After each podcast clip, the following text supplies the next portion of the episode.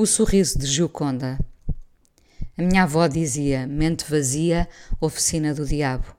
A minha mãe repete-o. Eu lembro-me quase todos os dias disto, de forma a impedir que as assoalhadas vagas da minha cabeça não se deixem ocupar pelo infortúnio. Os meus amigos mais velhos insistiram sobre a injustiça de a pandemia lhes ter roubado tempo restante de qualidade. Ficámos todos novos e velhos, presos nessa teia de o tempo pairar sobre nós, sem efeito. Nos dias que já foram normais e não sabíamos, éramos nós a tentar dar-lhe luta, a ocupar o tempo com a vida que nos sobra. Eu acho sempre que o nosso corpo não comporta tanta vida. Uns aborrecem-se, mas isso é capricho, porque ir à luta e viver realmente faz ferida e nem toda a gente quer exibir as marcas. Mente vazia, oficina do diabo. O tempo que nos resta pode ser tanto e tudo, ou pode já ser uma sombra que paira sobre o que foi a juventude, e nessas horas vagas que vagueiam sobre nós, o ardiloso vem com ideias, torna-se o senhorio daquilo que entregamos sem resistência. Normalmente é o tempo. Quando um dia conheci um homem que ia morrer, tinha meio ano pela frente, na verdade acabou por ter mais do que um ano, vinha calmo e apaziguado, sem raiva. Era um homem vaidoso e bonito que medira forças com uma doença e que, a dada altura, teve de entregar as armas de combate. Quando me disse que tinha meio ano pela frente, Fui eu que fiquei angustiada. Ele já tinha ocupado as assoalhadas vagas que lhe restavam.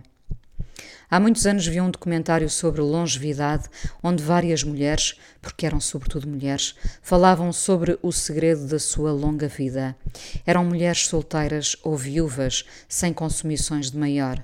Talvez a maior consumição pudesse ser o tempo, mas esse tinha-se rendido às evidências de ter ali gente destemida que lutava sem medo contra o calendário. Agora mesmo pensei que podíamos ter um contador como os da luz ou da água, que marcam os dias, as horas, o tempo que gastamos.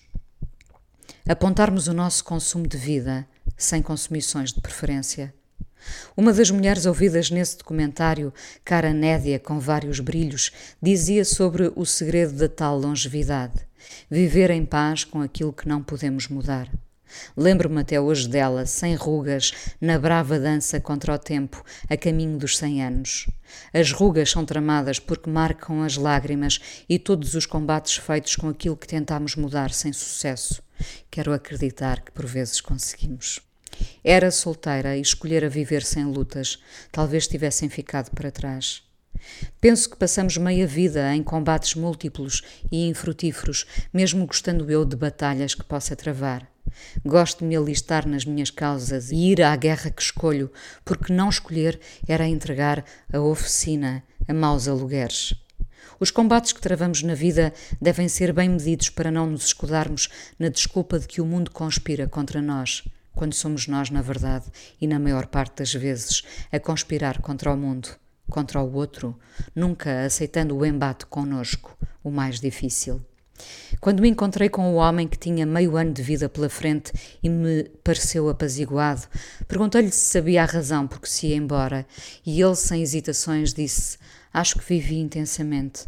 Depois quantificou as namoradas, as viagens e tudo o que tinha descoberto, e pareceu-me que a resposta lhe cabia bem. O fato estava preparado. Vivemos dias tristes, ainda são tristes porque o medo ainda nos tolhe, ou tolhe os conscientes.